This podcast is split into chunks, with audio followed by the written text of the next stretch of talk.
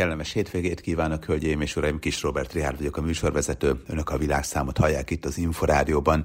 Az elkövetkezendő egy órában elmegyünk majd Albániába, megnézzük azt is, hogy az Egyesült Államok jó néhány vidékén mit gondolnak rólunk magyarokról, hogy látják a magyarokat itt az USA-ban, és még sok minden más izgalmas történettel, érdekességgel várom önöket, úgyhogy ezen a szombat délelőttön is érdemes velem maradniuk. Vajon miként látnak minket az albánok egyáltalán? Mit tudnak Magyarországról? Mennyire ismernek minket? Nos, hogyha az élményeimről mesélnék, azt gondolom, hogy négy-öt órányi műsort is meg tudok velük tölteni. Emlékszem például, hogy a tiranai reptéren azonnal lerohantak a taxisok felhajtó emberei. Hát jobbnak láttam, hogyha megadom magam, mivel az egyik derék fiatalember már negyed órája a nyomomban volt, együtt mentünk mosdóba, együtt váltottunk pénzt, Úgyhogy gondolom eldöntötte magában, hogy az ő embere fog bevinni a városba, ha belepusztulok akkor is. Először realkuttam az árat, aztán a végén felment az ár, úgyhogy végül 20 euró lett a vége, tehát nem volt túlságosan sok pénz, amíg eh, bementem Tirana belvárosába. A taxis egyébként áfás számlát adott, nem ez volt az utolsó meglepetés Tiranában. Minden esetre az fura volt, hogy vannak ilyen taxis felhajtó emberek, persze nyilván Emlékszem, egyszer csináltam egy olyan műsort, hogy Budapesten mit kapnak a külföldi turisták, úgyhogy az is egy nagyon érdekes történet volt, tehát ők is azért meglepődnek bizony, hogy mivel szembesülnek sokszor már a repülőtéren, de minden esetre nekünk magyaroknak azért a tiranai repülőtér furcsa volt elsőre. Egyébként én már voltam korábban ezt megelőzően is Albániába, és a régi albániai élményeim alapján szamaras kordékra számítottam, meg 10-20 éves autókra, kihalt utcákra. Ehhez képest mindenhol óriási volt a dugó Tiranában, a járműpark pedig egyre komolyabb, és érdekes az is, hogy főleg Mercedesből van sok, jelenleg is nagyon komolyan kedvelik a német autókat itt Albániában, és hát az egyfajta státuszszimbólum, úgyhogy viszik is hazafelé azok, akik más országban dolgoznak a használt német autókat. Az egyik autótulajdonossal beszélgetni kezdtem, hát helyesebben kedvesen ő kezdett el velem beszélgetni, csak aztán én utána folytattam, és mondta angolul, hogy kedveli a magyarokat, mert hogy itt mindenki ismer magyar történeteket, főleg a hunyadiak idejéből. És Budapest szerinte nagyon gazdag város, bár meglepően kevés a Mercedes. Úgyhogy érdekes volt ez a társalgás is. Aztán a későbbiekben Albániában rengeteg más emberrel is beszélgettem, és olyanokkal is interjúkat készítettem, akik Budapesten jártak turistaként, vendégként, vagy éppen üzletelni és az egyik albán interjú alanyom arról beszélt, hogy őt idegesítette Budapesten, hogy nálunk sok a felesleges szabály mert hogy szerinte nagyon sok közlekedési szabály van, meg parkolási szabály, meg mindenféle más dolog. Na most azért ehhez tudni kell, hogy Tiranában a legfontosabb utca a Skanderbék teret köti össze az egyetemi térrel, sávok nincsenek, amennyi autó elfér egymás mellett, nos, hát annyi oda is áll. A kereszteződésekben rendőrök fütyülnek, néha kiabálnak, ha meglátnak egy-egy agresszívebb sofőr. Az út szélén parkolási lehetőség ingyenesen, úgyhogy ehhez képest Budapest tényleg túlszabályozottnak tűnik egy átlagos albán szemével. Budapesti ismerősöm elmondta, hogy hát valóban ha Albániába látogat, akkor azért nincs annyi jó szálloda, mint Budapesten. Ezt megerősítették az albán interjú alanyaim is, mert hogy az biztos, hogy azért Budapesten az elmúlt időszakban jó pár remek szálloda nyitotta meg kapuit. Tiranában is vannak azért jó hotelek, de nem túl sok. Az egyikben voltam, és recepció helyett kis fotelekbe ültettek le, úgy lehetett becsekkolni az asztal mögött ülő munkatárs segítségével. Egyébként a taxisok meg a pincérek sokszor albánul próbálnak magyarázni, a hotelekben persze beszélnek angolul, de egyáltalán nem elterjedt az angol nyelv. Az indo-európai nyelvcsaládba tartozik az albán, és két változata van, a toszk és a geg. Ami pedig fura volt számomra, hogy viszonylag sokan beszélnek olaszul, tehát szerintem jóval többen, mint angolul. 1939-ben egyébként Albániát egy időre Olaszországhoz csatolták, és az itáliai hatás egész Albániában a mai napig viszonylag erős. Voltam egy olyan szállodában, ami az albán üzletemberek nagy kedvence, Egyébként a Sheraton az egyik népszerű szálloda, aztán az Európa Park a másik, és van a régi klasszikus, a Hotel Tirana a Skanderbék téren. Hát lényegében a Sugárút egyik végénél van a Sheraton, a másiknál meg a Hotel Tirana, és a kettő között meg az Európa Park. És hát van még néhány új négycsillagos reménység a közeli hegyen, a Tiranai Rózsadomban, meg hát sok más egyéb szállás is, azért Tirana is, meg a környék is fejlődik. Ami furcsa volt, hogy amikor elfáradtam, akkor megnéztem azt, hogy hát nagyon jó masszás kínálat volt a szállodában, és beneveztem egy masszázsra, mivel hogy klasszikus albán masszázs, mint olyan nincs, ezért tajlányok dolgoznak a hotelekben, és meg is kérdezte az egyikük, hogy mit dolgozom. Hát mondtam, újságíró vagyok, de hát honnan tudja, hogy munka miatt vagyok itt. Amióta itt vagyok, turistával még nem találkoztam, ezt felelte a hölgy, úgyhogy hát ebből is látszik, hogy azért Tirana nem egy Velence, legalábbis ami az idegenforgalmat illeti. Nem véletlen az, tehát, hogy amikor egy albán Budapesten jár, akkor meglepődik, hogy milyen sok nálunk a turista, mi meg hát persze irigyelünk más városokat. Tiranában egyébként tényleg nem látni vadul fényképező japán turista hadat még akkor sem, amikor éppen nincsen koronavírus járvány, pedig egyébként a város felülmúlja a várakozásokat, főleg akkor, hogyha a várakozások nem túl magasak. Egy plázában vacsoráztam például, és albán kebabot ettem kecskesajtal. Felettem mozi volt, alattam meg üzletek, úgyhogy fejlődik a város, van már pláza, rengeteg az olasz étterem, ebből nagyon sok van. Emellett báránysülteket nagyon sok vendéglőben láttam, és hát kettőt ki is próbáltam. Sok-sok húsféleséget lehet kapni a vendéglőkben, sajtokat kínál még sok étterem. Amúgy nem csak a vendéglőkben van hús-hússal, húsboltból amúgy sincsen hiány, meg zöldségesből sem. Látszik nagyjából, hogy az ország lakóinak jelentős része még a mezőgazdaságból él. Kecskét tartanak, juhot tenyésztenek, búzát termesztenek. A repülőről lefelé nézve azért láttam komoly erőműveket és üzemcsarnokokat is, mostanában próbálják ezeket fejleszteni, úgyhogy valóban mondhatjuk azt, hogy Albánia fejlődik, és nem csak az idegenforgalomra értem ezt. Elindultak a bevásárlóközpont építések is. A fővárosban már láttam felhőkarcolószerű banképületeket is, főleg egy osztrák bank terjeszkedett intenzíven az elmúlt 15 évben, úgyhogy a központban egymást érik az ATM automatái, és hát örömmel nyugtáztam, hogy a helyi tévében még magyarországi termékeket is reklámoztak, például tejet is állítólag az is nagyon finom, ők így gondolják, hát mi is így gondoljuk persze. Sokan egy időben azt gondolták, hogy Albániában akkora a fantázia, ami a fejlesztéseket és beruházásokat illeti, hogy érdemes komoly pénzt investálni. Nem tisztem elmondani, hogy ez így van vagy nem így van, hiszen nem gazdasági műsor ez, de az kétségtelen, hogy a tengerpart még mindig egy részen vad és kiépítetlen, bár egyre több beruházó látott már ebben fantáziát, és sok az építkezés, meg nagyon-nagyon sok helyen már próbálják az infrastruktúrát is fejleszteni. Tiranában, a fővárosban azért ennyire nem gondolnak a turistákra, pedig azért akad látnivaló. Ami fura volt egyébként, hogy a sugárúton például nem engedték lefotózni az épületek egy részét. Az elnöki palotánál még kedvesen megrángatta a karomat egy civil ruhás titkos rendőr, valamely minisztériumnál pedig már egyszerűen rám förmett egy pisztolyos ember, hát el se tudta képzelni, hogy valaki csak úgy turisztikailag érdeklőd. A Skanderbék téren azonban már lehetett fotózni, ott még a helyiek is fotózkodtak, hát ez egy legendás tér, a Skanderbék tér Tiranában. Itt van a buszpályaudvar is, és ahogy leszállnak a vidékiek, előkapják a mobiltelefont, és megörökítik a nemzeti hős emlékművét. Kastrióta György, más néven Skanderbék 1443-tól volt Albánia fejedelme, és az általa szervezett fegyveres ellenállás és albán honvédő harc negyed évszázadon át 1443 és 1468 között feltartóztatta a Nyugat-Balkánon terjeszkedő oszmán birodalmat.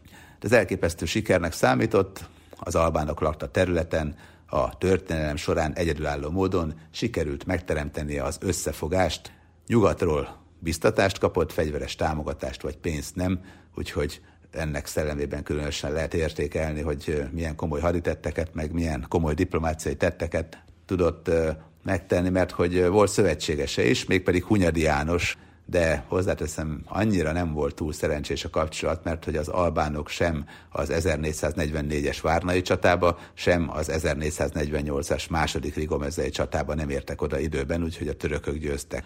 Minden esetre a Skanderbeg tér mellett van egy nagyon-nagyon érdekes mecset, 1793-ban épült, az az Etembej mecset, mellette pedig van egy óratorony 1830-ból, ez még a nevezetességek közé tartozik. Korábban egy hatalmas márvány talapzaton itt állt Enver Hodzsa szobra is, de aztán az emlékművet ledöntötték.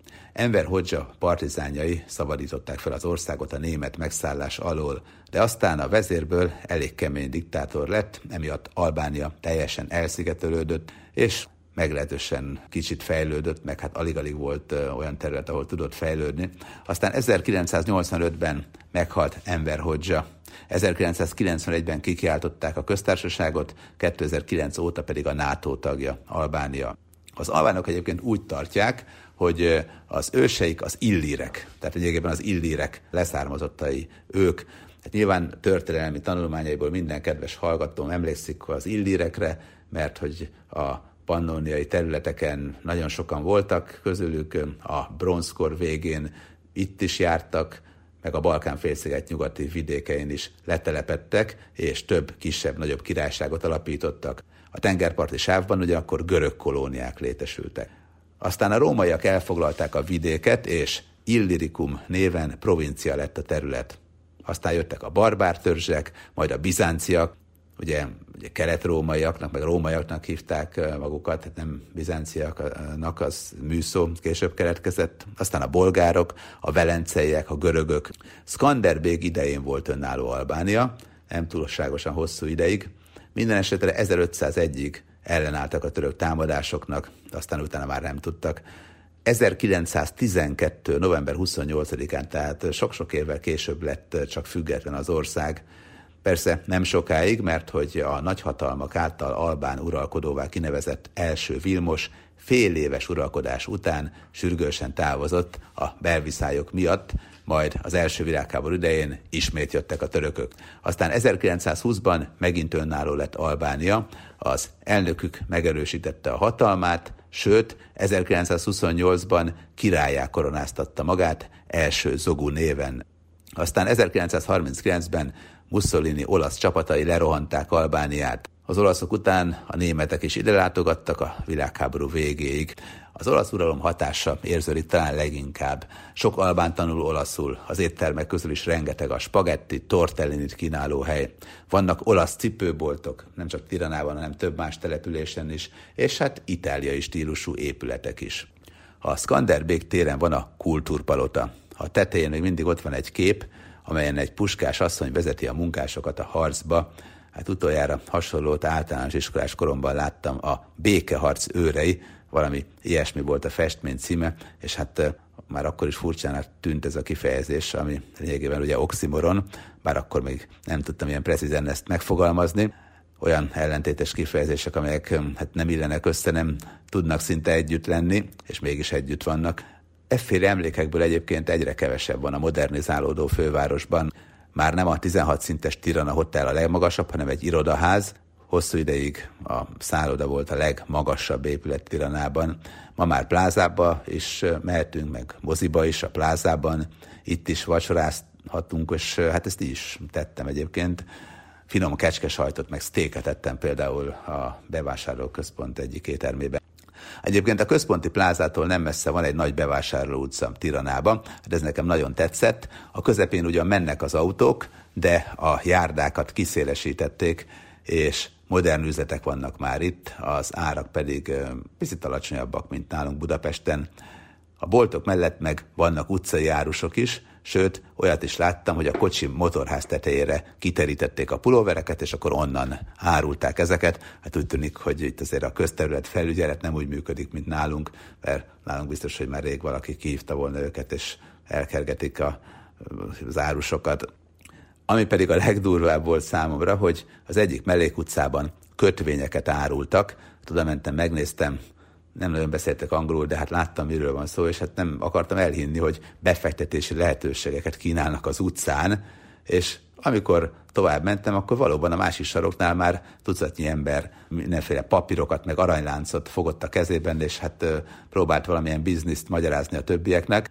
Azért azt már ennyiből is levettem, hogy a pénzügyi ismeretek nem túl általánosak Albániában, de aztán utána olvastam, és hát 1996 és 1997 között Albániában hét piramis játékban összesen két milliárd dollárnyi albán leghalmozódott fel. Ez a GDP 30%-a volt akkor, tehát lényegében a bruttó hazai össztermék majdnem egyharmada a piramis játékban volt benne, és a lakosság 70%-a belépett a rendszerbe, tehát szinte mindenki belépett a piramis játékba Albániában. Öreg nénik eladták az utolsó kecskéjüket is, hogy befektessenek, és hát nyilván a vége felé már összeomlott a rendszer, mert nem bírta el a piramis, és hát polgárháborús hangulat alakult ki. Tiranában az utcán lövöldöztek, a kormánynak még a hadsereget is be kellett vetnie, és a harcokban sokan meghaltak. Úgyhogy az albán piramis játék legendás a gazdaság történetben, és hát azért most nyilván valamelyest változott már a kép, de olybá tűnik, hogy hát mindig nem az a hibátlanul szabályozott a pénzügyi rendszerük.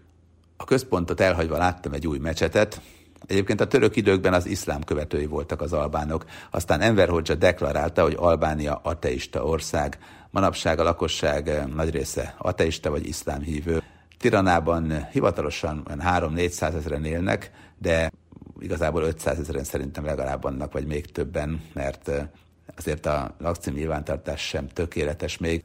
A terület nagyjából harmada egész Albániát tekintve Magyarországénak. Ha a teljes lakosságot nézzük, akkor például 4 millió körüli. A kedvenc szórakozás az izgalmas albán televíziós vetélkedők nézegetése. Egyébként ezeket ne becsüljék le, nagyon komoly színvonalra megcsinálták ezeket. Én jó párat láttam, amikor Albániában voltam, és a tévébe mentek ezek, és valóban nagyon, nagyon jól megcsinálják. És hát van persze az albán foci, most már ezt nem szabad lebecsülni. Én arra is emlékszem, amikor Lyonban, Franciaországban voltam, és elmentem az Albánia-Románia foci meccsre, és egy 0 győztek az albánok az ebén. Hát olyan népünnepé volt, hogy hihetetlen Franciaországban. A Superligának nevezett első osztályban 12 csapat játszik, és hát egyre komolyabban kell venni az albán csapatokat is, meg a nemzeti válogatott is viszonylag erős. Szombaton foci meccs előtt szerettem volna megnézni néhány híres albán kastét, és taxist fogadtam, meg egy szállodai alkalmazott segítségét kértem, hogy elmondja a sofőrnek albánul, amit én neki angolul, és hát ugyan nem értette ugyan a taxis, hogy miért érdekelnek az öreg romos épületek, de azért elmentünk az 1300-ban épült tiranai kastélyszerű épülethez, és utána meg kirándultunk a Petrel a várba. Ez utóbbi nagyjából fél órányi autóútra van Tiranától, és azért érdekes, mert hogy az 5. században épült legalábbis az alsó része. Amint megláttam, tudtam, hogy már az első ember, aki erre járt, nyilván itt akarta államra hajtani a fejét, mert hogy ideális erre a hely, ugyanis egy hatalmas, égfelé törő szikla tetején van némi zöldjebb, itt aztán tényleg az ellenségnek semmi esélye nincsen arra, hogy megtámadjon. Azért a taxis barátunk kanyargós rossz úton próbálta a csúcsra juttatni, de hát azóta már szélesítették a szerpentint. Minden esetre a háttérben gyönyörű hegyek voltak, legelésző kecskenyájak, idilli látvány, Hozzáteszem, azért információs táblákat, meg szuvenírboltokat hiába kerestem, de aztán végül a csalitosba becsörtetve lefotóztam a kastét. Állítólag étteremként is használják, ott alul van ilyen rendezvényterem is. Találtam egy kis települést, amikor itt a környéken kalandoztam, romantikus volt, de egy bolt is volt a közepén, és hát az öreg bácsi meg a barátja meglepődve nézett rám, mintha még nem látott volna a turistát, és hát mondta, hogy igyak egy kis tejet, Mondtam, hogy inkább vizet szeretnék, úgyhogy kaptam is egyet. A palac közepén volt egy nagy jégdarab, mire leértem, lesétáltam a völgybe, addigra föl is olvadt. Aztán visszahűltem a Mercedes taxiba, és hát elmentünk az aranyos kiskecskék mellett. Ezekből jó pár van. Ha itt Albániában autózunk, biztos, hogy rengeteg kecskenyájjal találkozunk. Visszatérve a városban, több albánnal is találkoztam, akikkel interjúkat készítettem, és hát volt közöllük több is, akik Magyarországon vendégeskedtek korábban, és hát elmondták, hogy szerintük az átlag albán Hunyadi nevét ismeri Magyarország kapcsán, meg azt is, hogy Budapest szerintük sokkal szebb, mint hogy korábban gondolták volna. Az emberek kedvesek, szépek, bár a város szerintük túlságosan nyüzsgő éjszaka mesések, a kivilágított hidak, ezt azért elmesélték, hogy hát tényleg ez a legelképesztőbb és legérdekesebb, hogy milyen fantasztikus a panoráma, meg a budapesti éjszaka, a kivilágított fantasztikus épületek, hogy hát ez tényleg csodás, hát ezért szerintük ez valóban Tiranánál is szebb, hát ez szerintem azért annyira nem is lehet vitás. Minden esetre az is érdekes volt, hogy mondták, hogy hát elszomorodtak azon, hogy lefordítottak nekik ilyen albán kecskepásztoros vicceket, és hát szerintük ez sértő volt. Hát gondoltam magamban, hogy akkor nyilván ebbe van valami, de hát ezt Isten talán megbocsátja. Minden esetre azzal együtt is rokonszenves embereknek tartják a magyarokat, meg a magyar főváros Budapestet rendkívül érdekesnek. Ők nem nagyon jártak fürdőben, azért ez annyira nem divat, míg az oroszok imádják a fürdőket, meg hát a japánok is ellátogatnak a legendás fürdőkbe, nem beszélve a németekről, akik már régóta tudják, hogy a Dunántúlon, meg Budapesten, meg a Dunatisza közében pláne meg akár Tiszántúlon is, Hajdúszoboszon, Debrecenben milyen fantasztikus fürdők vannak. Ugye a fürdőkultúra az nem újdonság számukra, tehát az albán turisták még inkább Budapest csodáit nézegetik, meg a kulturális épített örökséget, meg nyilván a gasztronómia is érdekes lehet nekik, hiszen azért nálunk is vannak húsételek, bár az éttermek kínálatában azért nem annyira a hús-hússal, vagy éppenséggel az olaszos dizájn van mindenképpen, mint amit Tiranában tapasztalhatunk. Az albánok nagyon sokat fejlesztettek az utóbbi időben, a tengerpart komolyabban kiépült, sokan azt mondják, hogy hát az albán tengerpart az maga a csúcs, és hát Montenegró mellett ez egy új felfedezni vágyó terület, de azért jó pár helyen még az infrastruktúra bizony kívánnivalót hagy maga után, tehát nem mindenhol tudtak még csodát csinálni, de hát azt gondolom, hogy idő még van bőven. De ha már megnéztük azt, hogy mit gondolnak rólunk az albánok, akkor egy kicsit ugorjunk egy másik kontinensre, nézzük meg, hogy mit gondolnak rólunk az amerikaiak. Ez utóbbit pedig azért, mert egy kedves ismerősömmel találkoztam nemrég, aki kint élt évekig Amerikába, itt is ment férhez, és hát mesélte, hogy hát sok-sok érdekes dolog volt Amerikában. Ilyen volt számára például, hogy ő elhozatta a saját autóját, tehát nem kellett neki itt bérelni vagy vásárolni, pedig hát az USA-ban tényleg pillanatokon belül könnyen lehet új autóhoz jutni, itt a használtnak alig van értéke, és hát neki kéziváltós autója volt, és hát megnézték, mint hogyha csodát láttak volna. Az emberek, így nézegettek be mindig a szélvédőt mögül, hogy te úristen, hát mi lehet ott középen az, és akkor hogyan, akkor hát Ugye itt automata autón tanulnak meg vezetni, és automata autót tudnak vezetni. Hát hallottam egy legendát, hogy amikor a James Bond filmet forgatták, akkor is még a főhősnek is meg kellett tanulni kéziváltós autót vezetni. Tehát az biztos, hogy egy manuális autóval Amerikában tényleg minden bejárhatunk, mert hogy nem lopják el, az biztos.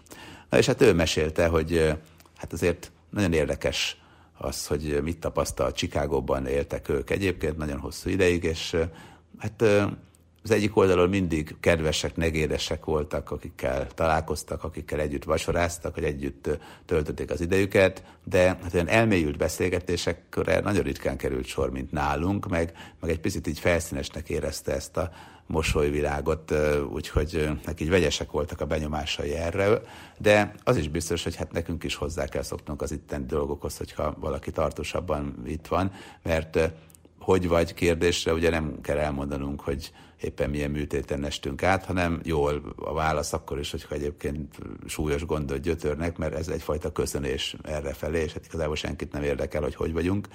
És hát a mosoly, a mosolygás, a látszólagos optimizmus azért itt a mindennapokhoz hozzátartozik, hát itt a kesergés az nem annyira divatos, de hát van még sok minden, ami, ami más, meg hát itt nyilván az államokon belül is rengeteg náció megfordul, igazi olvasztó tége, és hát vannak azért persze sztereotípiák is velük kapcsolatban, meg vannak olyanok is, aminek azért van alapja.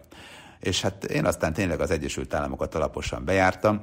Volt olyan alkalom, hogy egy hónap alatt 6650 mérföldet tettem meg, ugye ha kilométerhez akarunk jutni, akkor 1,6-tal kell szorozni, de ez valóban egy brutális mennyiség, és Los Angeles-től New Orleans-on át Atlantáig városok sokkaságát látogattam meg, tehát tényleg átszertem az Egyesült Államokat én úgy is, hogy nyugatról kelet irányba, meg úgy is, hogy északról délre. Tehát, és aztán mellette még minden mást is csináltam, tényleg rengeteg ilyen is részt vettem, a legkülönbözőbb módon volt, hogy egy nagy légitársaság szervezett ilyet, hát volt egy valami helyi szolgáltató, Úgyhogy sokat voltam itt az USA-ban, találkoztam Las Vegas-i szállodaigazgatóval, laktam együtt Dallasi olajmágnással, hát ez hatalmas élmény volt, és tényleg ilyen kalapja volt, mint amit én láttam a filmekben, pedig azt hittem, hogy ez egy kicsit már túlzás, vagy kiment a divatból, de nem. Sakkoztam Harlemi nehéz fiúkkal, és egyébként a Harlem az nekem pozitív meglepetés volt, tehát tényleg egyáltalán nem volt olyan félelmetes, mint amit hallottam, vagy gondoltam előtte, és abszolút mértékig jó, érdekes emberekkel is beszélgettem itt. A diaszpóra magyarjai közül nagyon sok emberrel találkoztam, nagyon jó kapcsolatokat tudtam kialakítani, és hát rengeteg interjút is készítettem. Ha valaki korábban nem hallott még Magyarországról, akkor általában csodálkozva rázta a fejét, hogy hát te jó ég. Ami rémisztően hatott, amikor mindig elkezdtek poénkodni Magyarország angol nevével, hát a szinte kihagyhatatlan párbeszéd az általában a következőképpen zajlik, hogy honnan érkeztél, ugye, where are you from, Magyarországról, from Hungary, én is nagyon éhes vagyok, ha, ha I'm hungry too, ha, hát nagyon vicces, és akkor jót nevettünk mindig együtt, és mindenki azt gondolta, hogy ez élet legnagyobb poénja, és még sose hallottam. Szóval minden esetre, ugye a Hungary, Hungary, vagyis Magyarország éhes poént 10-ből 9-en elsütötték, szerintem volt olyan időszak, és hát volt, hogy csak egyszerűen Hungrylandnek hívták, ugye éhes országnak Magyarországot, hát ez azért jelentősen sértette az önérzetemet. Minden esetre ezekből azért szerintem nagyjából egyértelmű, hogy az amerikaiak többségének fogalma sincs arra, hogy hol található Magyarország. Hát sokan nem is tudják, hogy létezik egyáltalán ilyen hely. Egyébként a földrajzi ismereteikről nagyjából annyit, hogy rengetegen Európát egységes egésznek tekintik, és sokan pedig Mexikóról annyit tudnak, hogy onnan érkeznek azok, akik kimossák a szennyest a gazdag családoknál, úgyhogy azért ne legyenek illúzióink az átlagos amerikai földrajzi ismereteivel kapcsolatban.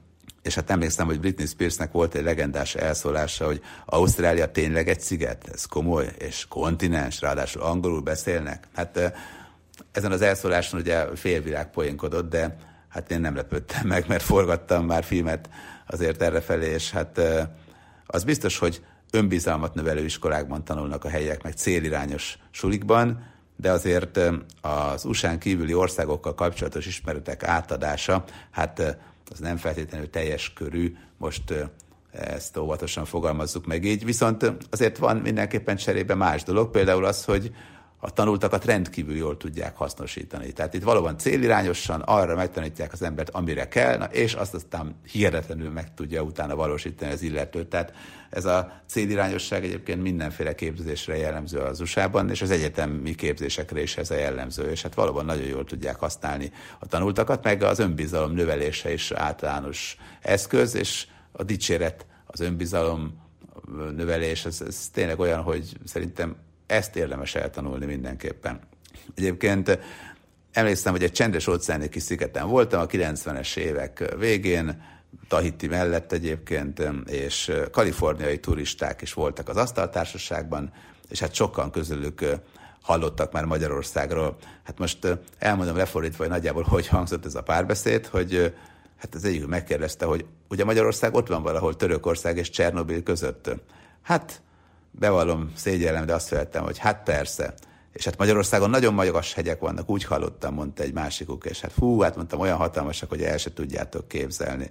És hát nincs problémátok az ott élőkkel, kérdezte ugye az egyik, és hát mondtam, nincs, mert mind lakik a hatalmas hegyekben. Szóval így viccelődtem, aztán persze utána mondtam, hogy ez csak egy vicc volt, és akkor megpróbáltam bemutatni Magyarországot, de hát az biztos, hogy azért mondom, ilyenek is előfordultak, és az kétségtelen, hogy, hogy nem azt mutatja, hogy nagyobb ismereteik lennének, de hát miért is lennének? Hát egyébként visszatérve, hogyha megkérdeznének jó néhány magyar iskolás, hogy mondjon néhány Egyesült Államokbeli államot, hát nem biztos, hogy mindenki túlságosan sokat fel tudna sorolni, nem beszélve arról, hogy fővárosokat is, hogyha kellene mondani mondjuk Egyesült Államokbeli fővárosokat, hogy az államok fővárosait. Egyébként nem olyan könnyű, mert hogy általános elv sokszor, hogy kis településeket tesznek meg fővárosnak, tehát Texasnak sem Dallas a fővárosa, hanem Austin, Kaliforniának sem Los Angeles vagy San Francisco, hanem Sacramento,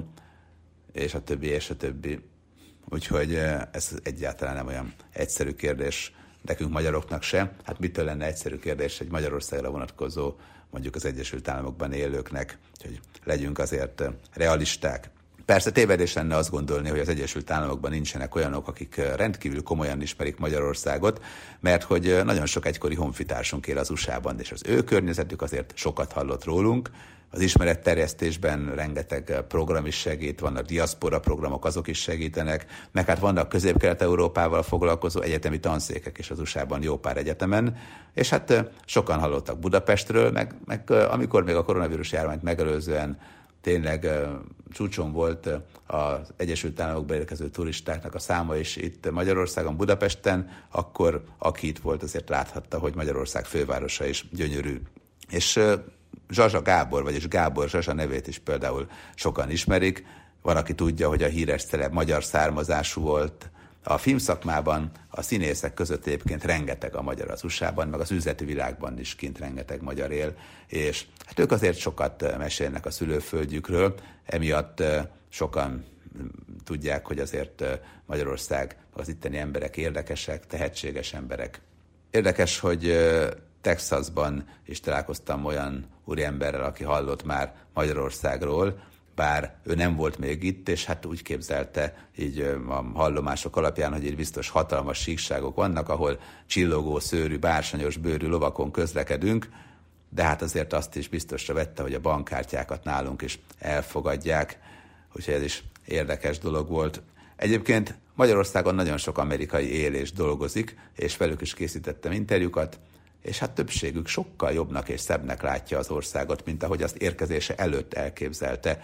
Úgyhogy azért a multinacionális vállalatok ide küldött vezetői is imádják Budapestet, meg a budapesti kultúrát, az éjszakai életet, Magyarországot, és az amerikai turisták is, hogyha hazatérnek, akkor általában azt mondják, hogy barátságosak az emberek, szép a főváros, van egy vállalati vezető, amerikai ismerősöm, és hát elmondta, hogy szerintem magyarok szorgalmasak, sokat dolgoznak, de ő úgy látja, hogy nincsen elég önbizalmuk. Érdekes egyébként, hogy az önbizalom hiányát sok helyen hallottam, mikor amerikaiakat kérdeztem arra, hogy ők mit gondolnak a magyarokról, és hogy látják a magyarokat. És szerintem ennek a nagy oka az oktatási rendszerek különbözősége. Tehát az USA-ban nagyjából úgy képzeljék el a kedves hallgatók, volt időm tapasztalni, hogy a legapróbb pozitív megnyilvánulásért is dicsérik a tanulókat, meg a hallgatókat, meg lelkesítik a hallgatókat. Tehát tényleg jó érzés valamit jól csinálni, vagy valami okosat mondani, vagy legalább nagyjából majdnem okosat mondani, mert pozitív visszacsatolást kapunk. Tehát azért emlékszem, hogy nálunk az ember gyomorgörcsel ébred, hogyha vizsgáznia kell, és kint azért ez ritkán fordul elő. Tehát ott is vannak azért ilyen vízválasztó tesztek, meg ilyenek, de de korán sem ilyen szigorú ez a világ. És hát az egésznek az lesz az eredménye, hogy az amerikaiak pozitívabbnak látják a világot, meg nyitottabbak, egy kicsit érdeklődőbbek is. Hát persze megint más kérdés, hogy amikor mondjuk egy magyar turista kimegy hosszabb időre az USA-ba turistáskodni, akkor azért nekünk ez sokszor ilyen negédesnek, meg mesterkértnek tűnik ez a világ, azért ez is az igazsághoz tartozik. Minden esetre egy módszerüket én például, amit itt tapasztaltam az USA-ban, hogy hogyan tanítanak, egy módszerüket, mint egyetemi oktató én átvettem, és már többször is alkalmaztam az eltén is, meg, meg Szegedi Egyetemen is, mégpedig azt, hogy a számonkérés nagyon sokszor úgy történik az USA-ban is, hogy csoportokat alkotnak, és több hallgató old meg egy feladatot, és ugyanazt egyet kapják. És ez érdekes, mert hát persze mondhatjuk azt, hogy oké, okay, de akkor valami szerencsétlen loser, aki kevésbé felkészült, az is jó jegyet kap, az igen, igazán szuperszonikus, meg, meg lehet, hogy kevésbé kap jót, és lehúzzák a többiek, mert nem tud annyi feladatot egyedül megoldani, hát sok mindent lehet mondani, hogy ezért jó, meg azért nem jó, de hát legyünk őszinték, ez nagyjából leképezi a való világot, mert hogy ritka az, hogy egyedül dolgozol. Tehát, hogyha valaki nem könyvet ír, de még akkor sem dolgozik egyedül, mert akkor is van tördelő, kiadó, akkor is van lektor, szerkesztő, tehát még, még azt se lehet mondani. Tehát igazából mindig csapatban dolgozunk, és hát miért ne csapatban dolgoznánk, amikor az iskolában vagyunk. És igen, a, világban is az lesz majd, hogy hiába vagy te nagyon jó, hogyha nem tudod úgy motiválni a többieket, vagy felhúzni az embereket, akkor ők le fogják rontani a teljesítményedet, és nem leszel jó. Ha pedig közepes vagy, de jó embert választasz magad mellé, vagy jobbat, akkor meg fel tudja húzni a teljesítményedet. Úgyhogy végül is ebben van egy nagyon komoly ráció, és segíti azt, hogy együtt gondolkozz, együtt dolgozz, meg le tud osztani a feladatokat, meg tudjál elvégezni feladatokat, olyanokat, amiket más ad neked. Tehát azért nagyon-nagyon komoly előnye van szerintem ennek a fajta módszernek, és valóban jó is. Érdekes az, hogy van egy másik amerikai ismerősöm, aki itt él, de ő már ott született, meg hát már generációkra visszamenőleg az USA-ban éltek, és hát elmondta, hogy fura volt neki itt megszokni azt, hogy a magyarok nagyon sokszor búslakodnak, meg gyakran elégedetlenek, szerinte akkor is, amikor semmi okuk nincsen rá, és hogy a magyarok imádnak panaszkodni. És neki az volt a fura, hogy amikor dolgozott magyarokkal, és egy magyart másik munkakörbe helyeztek, és hát kétségbe esett, hogy, hogy a főnöke összeesküdött ellene, meg az egész világ összeesküdött ellene. És neki azért volt ez fura, mert ő azt szokta meg odahaza, hogy az amerikai ilyenkor próbál bizonyítani az új munkahelyén, és örül, hogy egyáltalán van még valamilyen munkahelye, és akkor lelkesedik. Ez kétségtelen, hogy azért akiket megkérdeztem amerikaiak, ők sokszor nem értették a magyarok hihetetlen pessimizmusát, mert hogy szerintük ez azért érződik néha már akkor is, amikor beleszólunk a mobilba, hogy sok magyar munkavállaló elmondásuk szerint kelletlenül társalog, míg az amerikai kollégák gyakrabban vidámak, meg tudják élvezni az életet. Persze, mint mondtam, ez ugye az ő véleményük, hát a, a magyarok számára pedig sokszor ez, ez a fajta világ kicsit negélesnek tűnik, amit így ők képviselnek. Minden esetre egyébként ez megváltozott szerintem az utóbbi időben. Egyébként hetente kapnak fizetést általában Amerikában, hamar váltanak egy jó állásért, és rengeteget utaznak reggel és este, tehát a hosszú órás utazás a munkahelyre, meg a, utána haza, az természetes dolog. Tehát azért a mobilitást nagyobb hozzáteszem, általában lakást bérelnek. Tehát nálunk ugye a cél az, hogy vegyél egy lakást, és oh, gyorsan hitelt veszek fel, lakást veszek, stb. És hát az röghöz is köt. Legyünk realisták de az usa meg általában bérel valaki lakást, és akkor utána elmegy, és akkor másik helyen bérel másik lakást, tehát ritka az, hogy tulajdonban a lakást legyen valakinek, hát vannak persze ilyenek, de azért nem általános, és hát nálunk a saját lakás vásárlása az kultikus jelentőségű, míg Amerikában ahhoz képest, hogy nálunk arányaiban mennyien, ott jóval többen bérlik az ingatlant, ahol laknak találkoztam fiatal amerikai fiúkkal, akik Budapesten dolgoztak, és hát mondták, hogy ez az ország a Kánaán, rengeteget járnak bulizni, és hát elmondásuk szerint otthon esélyük nem lenne olyan lányokkal ismerkedni, akiket itt könnyen megkaphatnak, és hát szerintük azért a magyar nők kedvesebbek. Hát nyilván ezt azt tudja elmondani, akinek van összehasonlítási alapja, minden esetre az is igaz, hogy a magyar városban, itt Budapesten élő amerikai nők, akikkel beszélgettem, már korán sem látták ennyire pozitívan a magyar férfiakat, legalábbis nagy általánosságban, mert hogy szerintük nem mindig udvariasak, meg túl sokat mesélnek a problémákról, és hát az öltözködésen még lehetne csiszolni. Azért tudni kell, hogy Amerikában is azért a farmer meg a póló népszerű, tehát az irodai alkalmazottak, az értékesítők, azok persze zakót, nyakkendőt hordanak, de hát amikor a Waldorf Astoriában sorba álltam a recepciónál, hát akkor is mindenki rövid nadrág, póló, kombót viselt, és nem pedig úgy öltözködött, mint amikor Amerikába jöttem. Tehát az biztos, hogy azért ott bárki bármit, bárhogy lazán öltözködhet és viselhet. Egyébként az is érdekes, hogy mennyire vagyunk családcentrikusak szerintük az amerikaiakhoz képest. Ők nagyon, tehát ilyen gyerek, gyerek nagyon fontos, és előtérbe helyezik szinte mindig, mindenhol, amikor mondjuk egy turisztikai nevezetességet csinálnak, akkor is mindig gondoskodnak arról, hogy legyen hol pelenkázni a gyereket, legyen a már kisebbeknek, de már nem csecsemőknek valami szórakozás, meg interaktívak általában a múzeumaik is. Tehát ez azért jelentős különbség. Bár hozzáteszem, sok minden van, ami meg nálunk működik nagyon jól. A Budapestre látogató amerikai turisták azok megkóstolhatják a gulyást meg a pörköltet, és hát Amerikában is van magyar étterem, de hát volt korábban még legendás nagy étterem, és hát sokat be is zártak azóta már. de az biztos, hogy hát azért nehéz kivinni máshová a magyar gasztronómiát, azért azt tudni kell, mert mi szeretjük, meg szerintünk ez szuper, de azért a világban másfajta ételeket kedvel át, az átlag sok helyen, de amikor mégis mondjuk egy amerikai turista eljön, akkor hát egy kicsit nehéznek tartják persze az ételeket, ami persze fura a hamburger kultúra ismeretében, de mondjuk a cukrászdák például nagyon jók, tehát előszeretettel látogatnak el a híres cukrászdák valamelyikébe, bár az amerikai steaknek sokak szerint nincsen párja, azért még a texasi turistákat is rá lehetett venni, hogy kóstolják meg a magyarországi steaket, meg a gulyást, és hát az általában ízlik nekik. Egyébként a sütemények, a gundelpalacsinta, a zserbó, azért sok amerikai szerint ámulatba ejtően finom, és hát amikor hazatérnek az Egyesült Államokba, akkor fel tudják idézni ezeket az emlékeket. Voltam egy nagyon érdekes helyen az Egyesült Államokban, az amisoknál is, és hát talán ők az Egyesült Államok legérdekesebb lakói, és fura egyáltalán szóba állni velük, mert hogy a fiatalokkal még beszélgetni is alig lehet, mert meglehetősen érdekes 18. századi világ ez. Aztán egy idősebb házaspárral megismerkedtem, ők voltak a kapu kulcsai, mert hogy elődeik Lübeckből vándoroltak ki annak idején, és Hát én beszélek németül, úgyhogy megvolt a közös hang, meg a nyelv, mert hogy ők is azért egy ilyen furcsa német dialektust beszélnek, és olybá tűnik, amikor ide ellátogatunk, mint hogyha egy időutazás részesei lennénk, hogyha meglátogatjuk őket, mert hogy valóban ez az amis világ, ez annyira fura, nem csak a magyaroknak, hanem még az átlag amerikaiaknak is, hogy szinte hihetetlen, de erről majd legközelebb mesélek önöknek, mert hogy lejárt az időnk, úgyhogy búcsúzom is. Garai Bendegúz segítőtársam nevében is köszönöm szépen megtisztelő figyelmüket, remélem, hogy legközelebb is velem tartanak majd. Kis Robert Rihárdot hallották, további jó rádiózást kívánok itt az Inforádióban.